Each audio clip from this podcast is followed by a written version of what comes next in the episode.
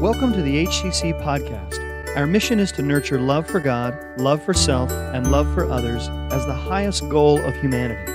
May the following message nurture that love in your life.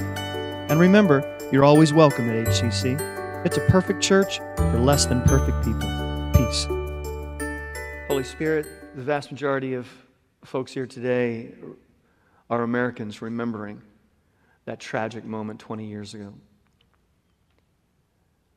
But Holy Spirit, I pray that in spite of all of the struggle and ebb and flow and up and downs that we've had since then,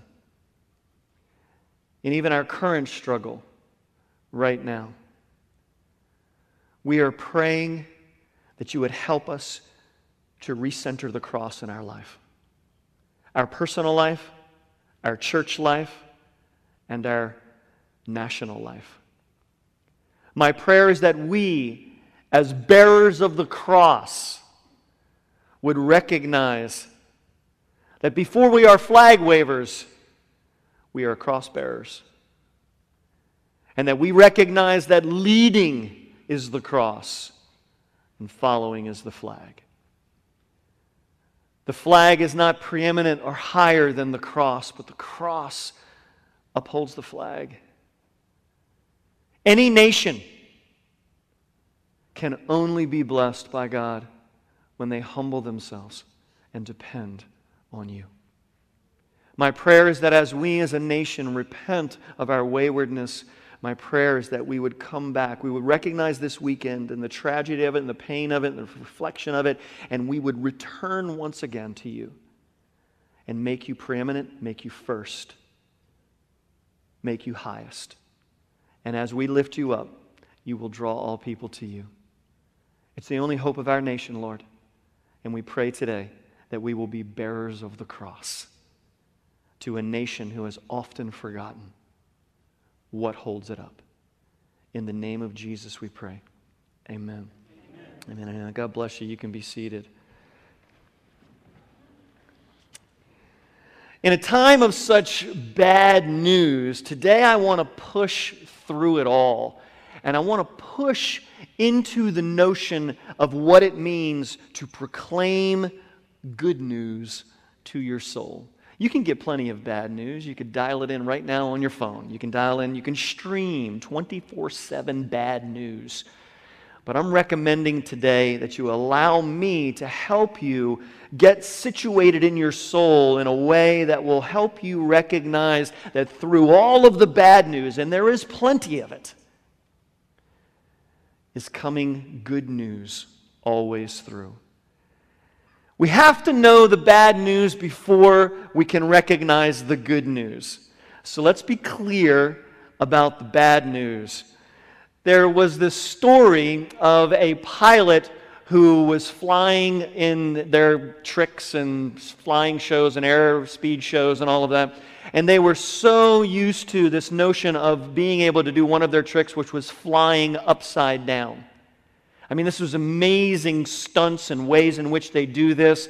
And it was fascinating to watch. I don't know if you've ever seen it, but I've certainly seen it this idea of pilots being able to fly in that particular way. But this one particular pilot, as they were flying, pulled up in order to go into a steep climb and soar. And when they did, they crashed right into the ground.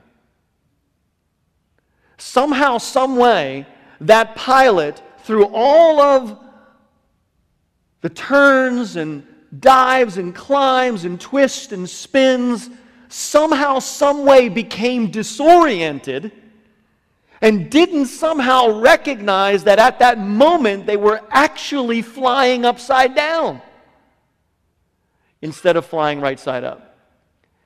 And when you get disoriented in a plane and you recognize that you are indeed flying upside down when you try to pull up into a steep climb, nothing ever really goes very well at that point. Nothing ever goes very well at that point. Do you ever get the idea or the eerie feeling that we're living in a disoriented way? Just in our life. That somehow we're all flying upside down and that our life navigation instruments are broken in some way. And with all of the twists and turns, the ups and downs, the spirals, the climbs and the declines in life, somehow, some way, we end up flying upside down. And every time we try to pull up and go into a steep climb or try to soar, we somehow end up crashing into the ground. Look at the human wreckage all around us.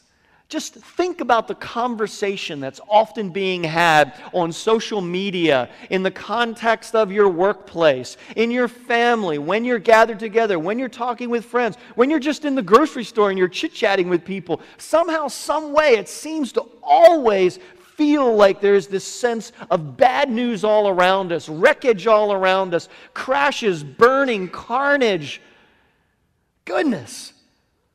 The world is in a mess. I don't know any one of us that would just disagree with that. And not just because of COVID. It's not just because of COVID. Previous to two years ago, the world was in a mess already. It's not just because of COVID. It's not just because of politics. That's just too simplistic and thin. But because it's a mess because humanity's flying upside down by and large. Lives are a mess because humanity's flying upside down by and large. Whole generations are a mess because they're flying upside down by and large. Are you tired of flying upside down? Are you tired of trying to pull up and always crashing into the ground? The following information that I'm going to share with you is not something I just made up. It is something that I've researched something I've looked into, something I've discovered. But it's from a preeminent social research scientist that has been heads of psychological associations all over the world. And in fact, past president of the American Psychological Association, Martin Seligman, who doesn't claim to be a Christian and doesn't claim to be representing or serving any Christian institution. But check this out depression now ravages teenagers. 50 years ago, the average age of a person first a person's first depressive episode was marked at about 30. Now the first one is below the age of 15. I think any of us would say, Whew, yeah, the younger generation is full of anxiety and depression. I think we're awash in it. I think all of us feel a sense of that ambient anxiety. But, but yet, Seligman goes on to say that this is a paradox. This is incongruent, it's incoherent, it doesn't make sense, particularly if you believe, as most non Christian social scientists believe, that human well being comes from a good environment. For a century now, at least, social engineers politicians, all kinds of futurists have believed that if we can just get everything controlled to our liking in the world around us, we will be happy. I imagine that you also believe that. How many of you are saying, if I could just get that promotion, everything would fall in line, or, or if this would happen, I could get married, or if I could get unmarried? You know, I mean, we're thinking, goodness gracious, if this would fix, or that would change, if I could get these things to align up, everything would go my way and I would finally be happy. You may be thinking exactly that. But unfortunately, no matter how much we try to think like that and try to order our external world, the research just simply disagrees. Seligman states this You have to be blinded by ideology not to see that almost everything is better in every wealthy nation than it was 50 years ago. Now, if, if, you're not sure whether that's an accurate statement or not, let's, let's look at some of the statistical research done regarding the progress in the last 50 years. Progress in the last 50 years. We now have about three times more actual purchasing power in the United States. That's just simply an economic fact. The average house has doubled in size from 1,200 square feet to 2,500 square feet. In 1950, there was one car for every two drivers, now there are more cars than licensed drivers.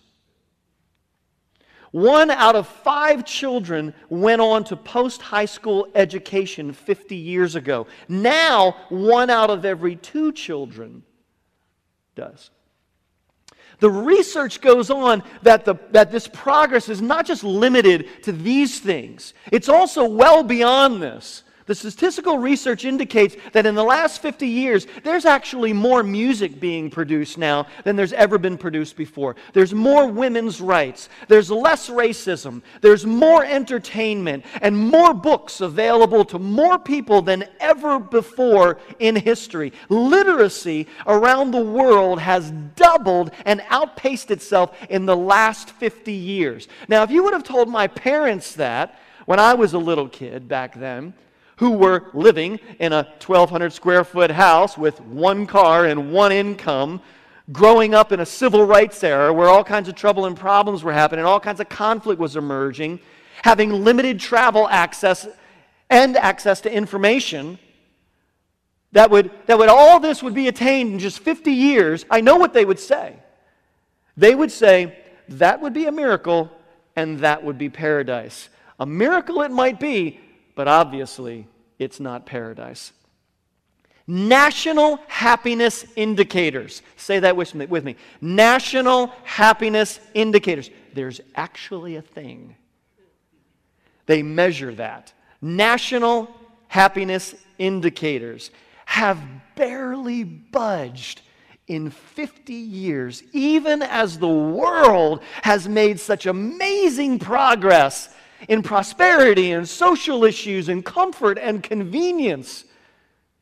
Folks, we have beds that adjust all night long to our comfort.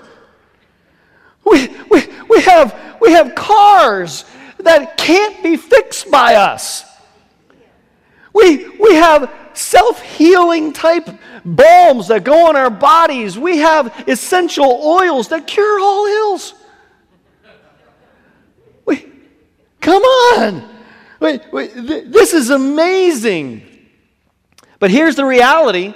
The reality is this national happiness in the last 50 years. The reality is this that the average person from Denmark, Italy, and Mexico is somewhat more satisfied with life than 50 years ago. But the average American, Japanese, and Australian is no more satisfied with life than 50 years ago. And the average person from Britain, Germany, is less than satisfied, and the average Russian is much unhappier.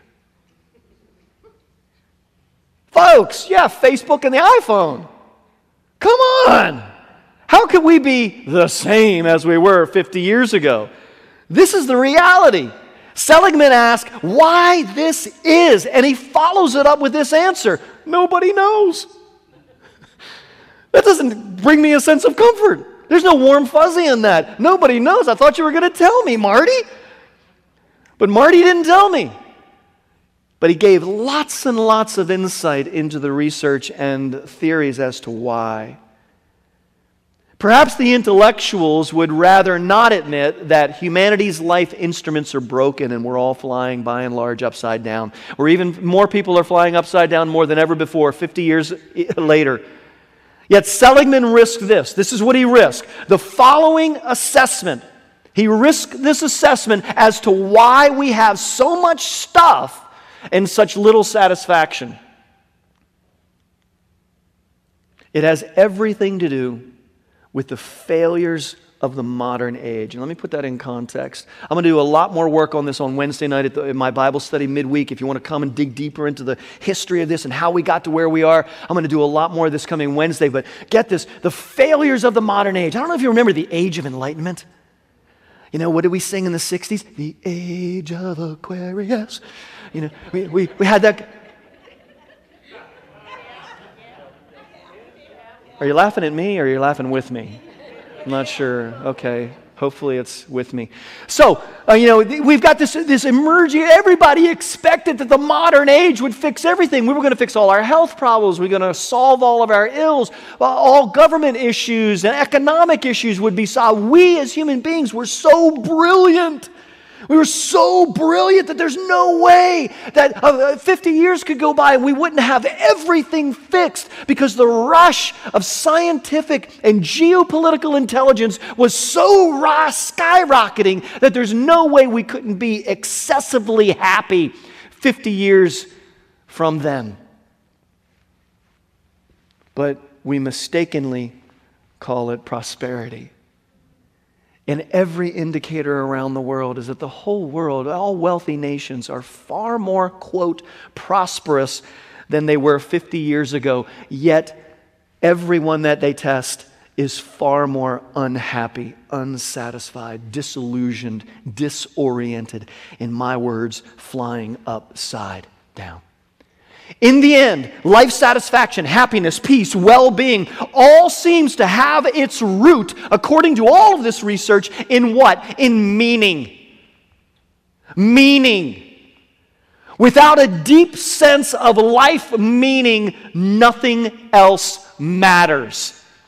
Viktor Frankl did landmark research with regard to the concentration camps, camps in World War II. And what he discovered when he himself was a concentration camp member, what he discovered after that as a psychologist and did all the research, was that if you have a why to live, if you have a why, you can deal with any what. If you have a why, you can deal with any what. That tracks back. In fact, his whole psychotherapy program was called logotherapy. It was all about purpose and meaning. Put another way, it could be said that you could gain the whole world and still not satisfy your soul. The current clear understanding of human anthropology from non Christian research is that we indeed, you and I, are meaning making creatures. We are meaning making creatures. Without meaning, we fall to despair, anxiety, fear, depression. All of these things rise when we don't have a sense of meaning. Positive life meaning is the foundation of happiness. So, the pursuit of happiness is based in the discovery of a positive life meaning. Not in more stuff, not in the latest app, not in a new house, not in a new job, not in a new marriage partner, not in more money it's steeped and based in positive life meaning. If it's based in anything else, it is based on shifting sand, not on the rock. Seligman and those with him in the burgeoning field of positive psychology are clear that this pervasive unhappiness is the result of a failed attempt by humanity to save themselves and the world with stuff. Remember, you have to be clear about the bad news before you'll recognize the good news. And, and this Wednesday, again, I'm going to dig deeper into this in my midweek pastor's Bible study to the history of it and how we got here. But right now, stay with me. Just stay with me. We're, we're making the turn towards the good news. Secularization has failed. I'm suggesting to you that what you, me, and the world needs is not more progressive secularization, but a renewed sense of practical sacredization. And you would say, Steve, is that a word? and I say to you, no. I made it up. I'm up here, I get to make it up. So, yes, I made up that word, sacredization, but goodness gracious, is it not a wonderful counterbalance to secularization? What did we talk about last week? We talked about work and the sacredness of secular work. How we can take the, our whole life and bring it in, bring it up to a sacred level where we're changing diapers for the glory of God, where we're eating and drinking for the glory of God, where we're doing spreadsheets and teaching elementary school students and, and, and, and driving trucks and welding things. We're doing it all for the glory of God. How do we do that? We do that not by secularization. The world's not going to get a, become a happier place because we're getting more secular. The research is clear. Nobody's getting happier because we're getting more secular. The more we remove the cross out of the center, the more we take the sacredness of God's kingdom out of our minds and our life, the less and less happy and fulfilled we are. Duh! The Bible's been teaching us that forever, and the Bible's saying we need more sec, sec say it with me. Sacredization. What is sacredization?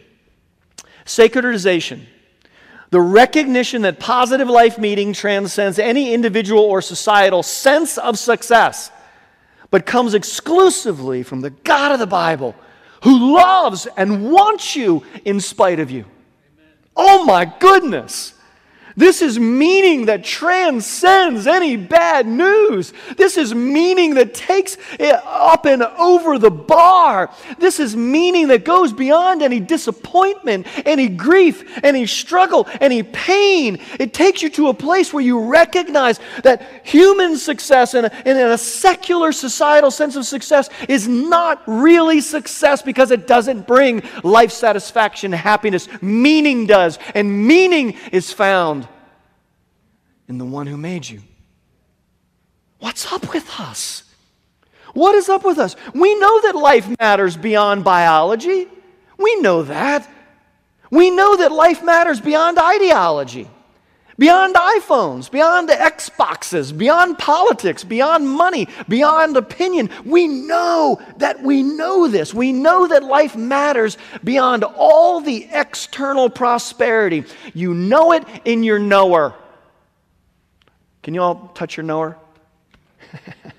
this is where your knower is. This is not your knower. Your knower is in here. It's your intuition. You know in your knower that human life, red, yellow, black, white, strong, weak, rich, poor, must have meaning beyond biology, must have meaning beyond ideology, must have meaning beyond personal opinions or modern metrics of success. You know that in your knower, but you're not quite sure why. The sense that life matters beyond biology and culture cannot be rationalized away or put through some scientific method to dispel it. You know, and I know in our knower that life matters beyond all of these measures of success that you and I typically rely on. But we're just not sure how to explain it. We end up in a place like this. We end up at a graveside. We end up at a funeral service. And all of a sudden, life has tremendous meaning. We've been wandering around through life, not thinking about it, you know, you know, banking on the fact that if we get this and get that and don't have that and this person stops annoying us, all of a sudden we'll be happy. Then we get to a funeral service of a loved one who's passed, and all of a sudden it brings it right to the surface. And we realize life is meaningful. You can't go to a funeral service of a loved one and pretend that it doesn't mean anything. That's why you go. You go to the funeral service because you want to celebrate life. But what if the person was homeless, addicted to drugs? Right? They're worthless, right? Don't even show up. What's the sense? That person didn't really rise to the level they should have risen to. They, they could have been much more successful, but they weren't. So they're much less worth in human life terms, in meaning terms, than you know that's not true. You know it in your knower. You might not try to defend it scientifically, but you know in your knower that's the truth. Well, you know, what about the other end of the perspective? What about this? How many of you grab onto your little baby, lift that baby up, and hold it like Mufasa held Simba, and just and just say, "Oh, you pretty little, absolutely meaningless mass of chemical reactions.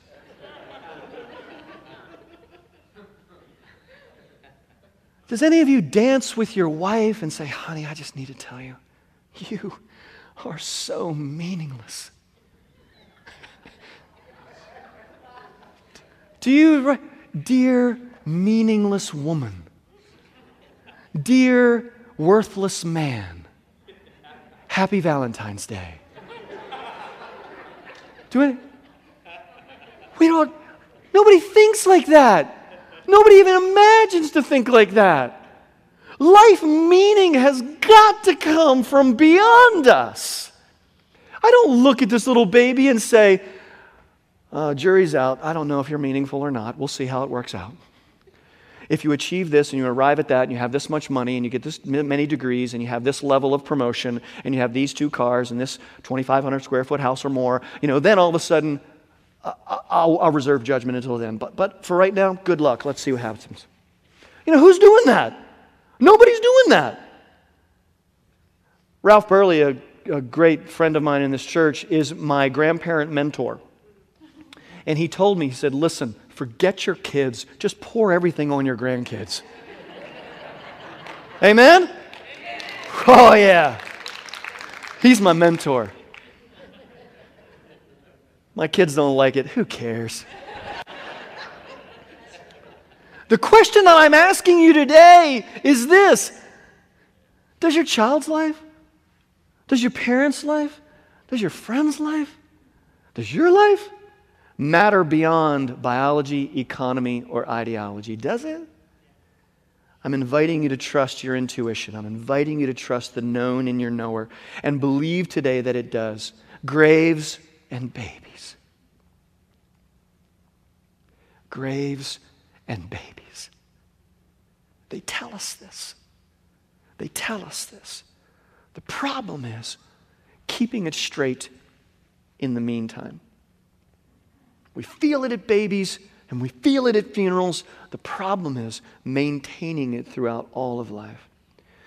If you admit with the research that life matters beyond biology and ideology, then you're going to have to go beyond science and philosophy to get that kind of transcendent meaning. The kind of positive life meaning you crave in the deepest part of you. Are you here today feeling a bit empty in the deepest part of you? This is the reality. You're going to have to have to leap from poor scientific reason to rich spiritual reason. You're going to have to leap you're going to have to move. You can't trust the science, you can't trust the politics, you can't trust the economy to bring life satisfaction and meaning. You can only trust your Creator. This is the good news. This is the joy of Christian faith that according to Christianity, that sense you have that human life matters beyond amassing more stuff is there because God placed it in your heart. He placed it in your knower. You're always seeking for that sense of satisfaction and life meaning because God's original intended creative purpose for you is to find it. The Bible states that God planted eternity, transcendent meaning in our hearts. That sense of you, that sense you have at, at births and funerals, that life matters beyond biology, matters beyond your opinion, is there because God placed it there. It's in the research because who could research it and not discover it because God put it there. We are meaning making creatures because our Creator made us that way. The God who loves you says that all human life is immortally meaningful, immortally meaningful. You're going to live forever because that's how you were created. You are going to live forever. The question is are you going to live forever with your Creator in the way in which you were created to live, or forever without your Creator in the way you were not intended or created to live? Next week, next weekend, I'm going to start a series on the meaning of life in four chapters. The chapters are the way it was, the way it is, the way it can be, and the way that it will be. It's the story of God and humanity and the meaning of life. We're going to take four Sundays just to go over it, unpack it, sit with it, soak in it in these chapters, and glean this full understanding. And here's just a little tiny preview of the Christian take on life and death. Your life matters so much to God that God was willing to leave perfect heaven and join imperfect humanity on broken earth. Why? Not to condemn it. Not to condemn it, but to save it. That's the story of Jesus Christ.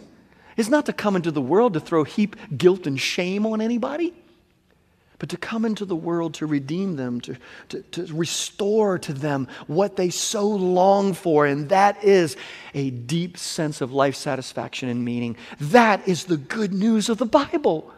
So many people give it a bad rap thinking it's a rule book and all it wants to do is throw shame and, and con- condemnation on everyone. Yet the Bible teaches us itself that to come to Christ is to come to someone who has no condemnation for you, only forgiveness and reconciliation and restoration of life, meaning and purpose and joy.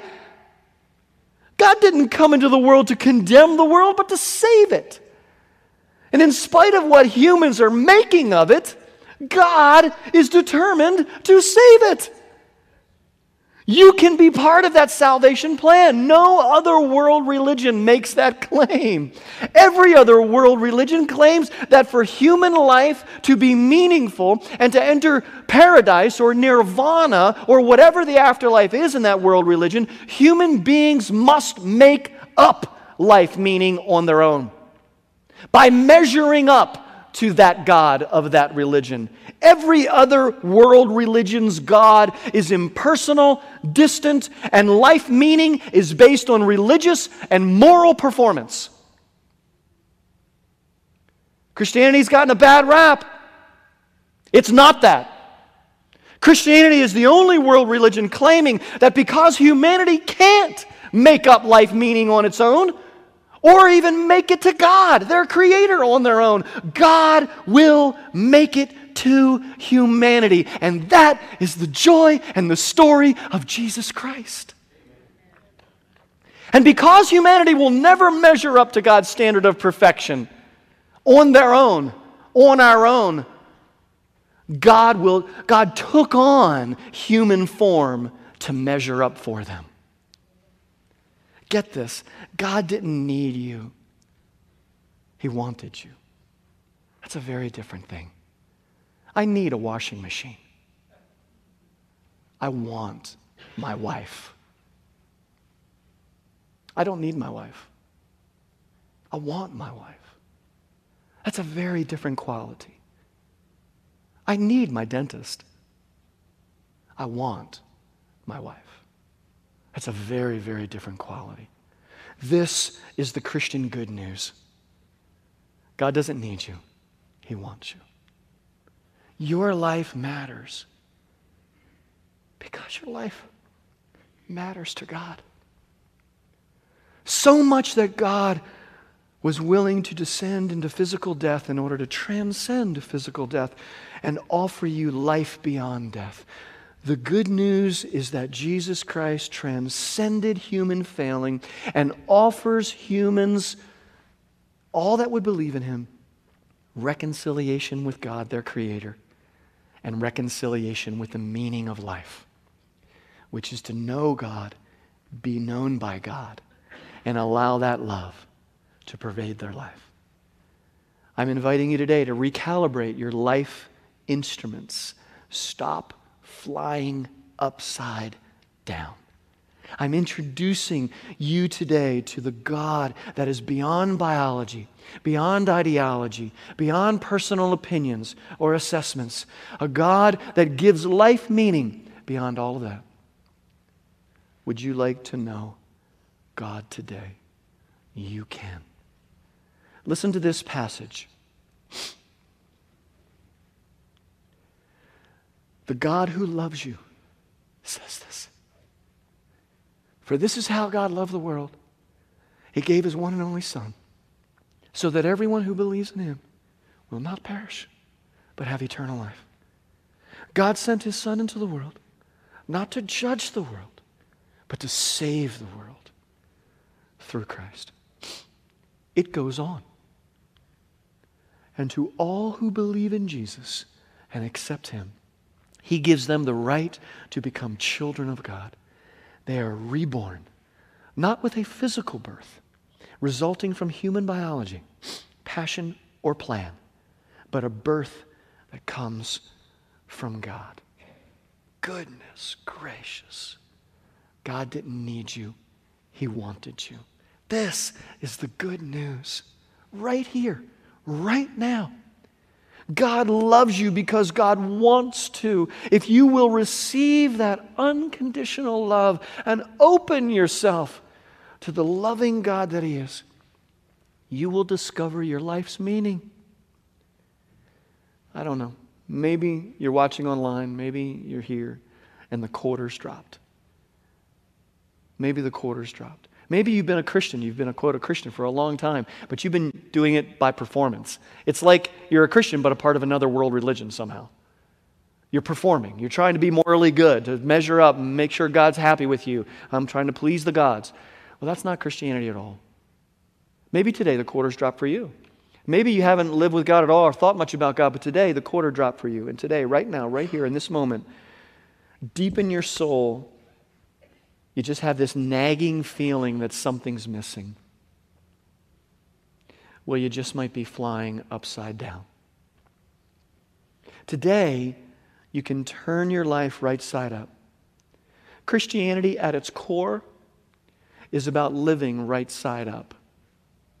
Are you living right side up? If you're not, here's how you can start living right side up today, and it's as easy as A, B, C. A, admit to God through a personal prayer that you don't really know God and that you would like to. Even if you've been pretending to be a Christian for 40 years and you've realized today, oh my goodness, I've been trying to earn God's love. I don't have to do that. Maybe this is you today. Maybe it's you who has never professed to be a Christian. This would be your first step. A. It's step A. Here's step B. Believe. Tell God through prayer that you believe Jesus died and rose from the dead to reconcile yourself and God.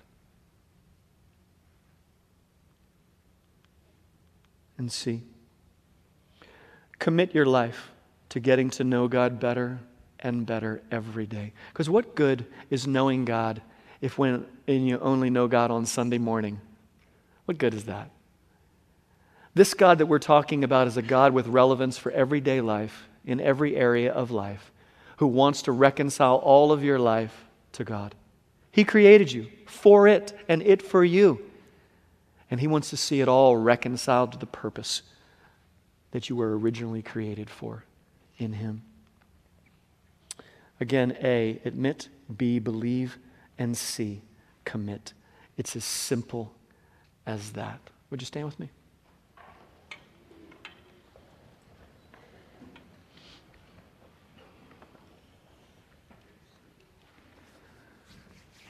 I want to invite you right now to, to consider doing that, to consider just admitting, believing, and committing. That you have that opportunity today to do that right now.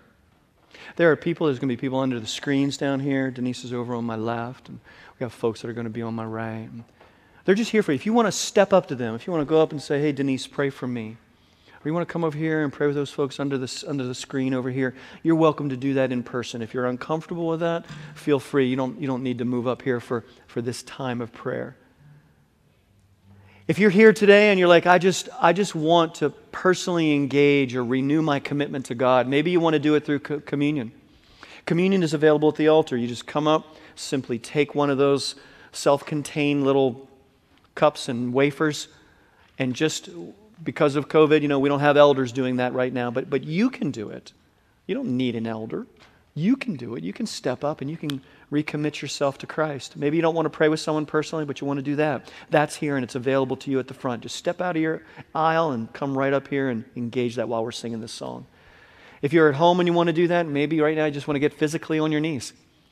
Maybe you just want to bow your head, hold your hands closed, and just offer to God that prayer, that admission, that belief, that commitment. It's as easy as ABC. But then the next step is living it out. That's the commitment, living it out. Come back next week. Come back the week after. Get involved in other things. Learn more about God. Grow. Grow in your relationship. Experience the soul family of God. This is what the Christian life is about. This is what life meaning is. All the other things will come together when you get God's kingdom straight in your life. So, as we sing this song and as we engage this time, I just want to invite you to just talk to God in your own way. Just talk to God about your life and where you are and the deep feeling you have inside in your knower. And start this relationship. It starts with a conversation. Just like any relationship, just starts with a conversation. So, right now, as we sing and you listen to these words and, and you feel that sense of His presence, would you just open yourself to a life with God? Because He's right here, right now, and right there, in your house, in your car, in the gym, right there with you. Come on, church. Let's respond.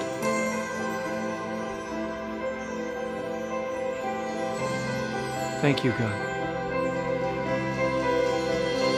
You are here.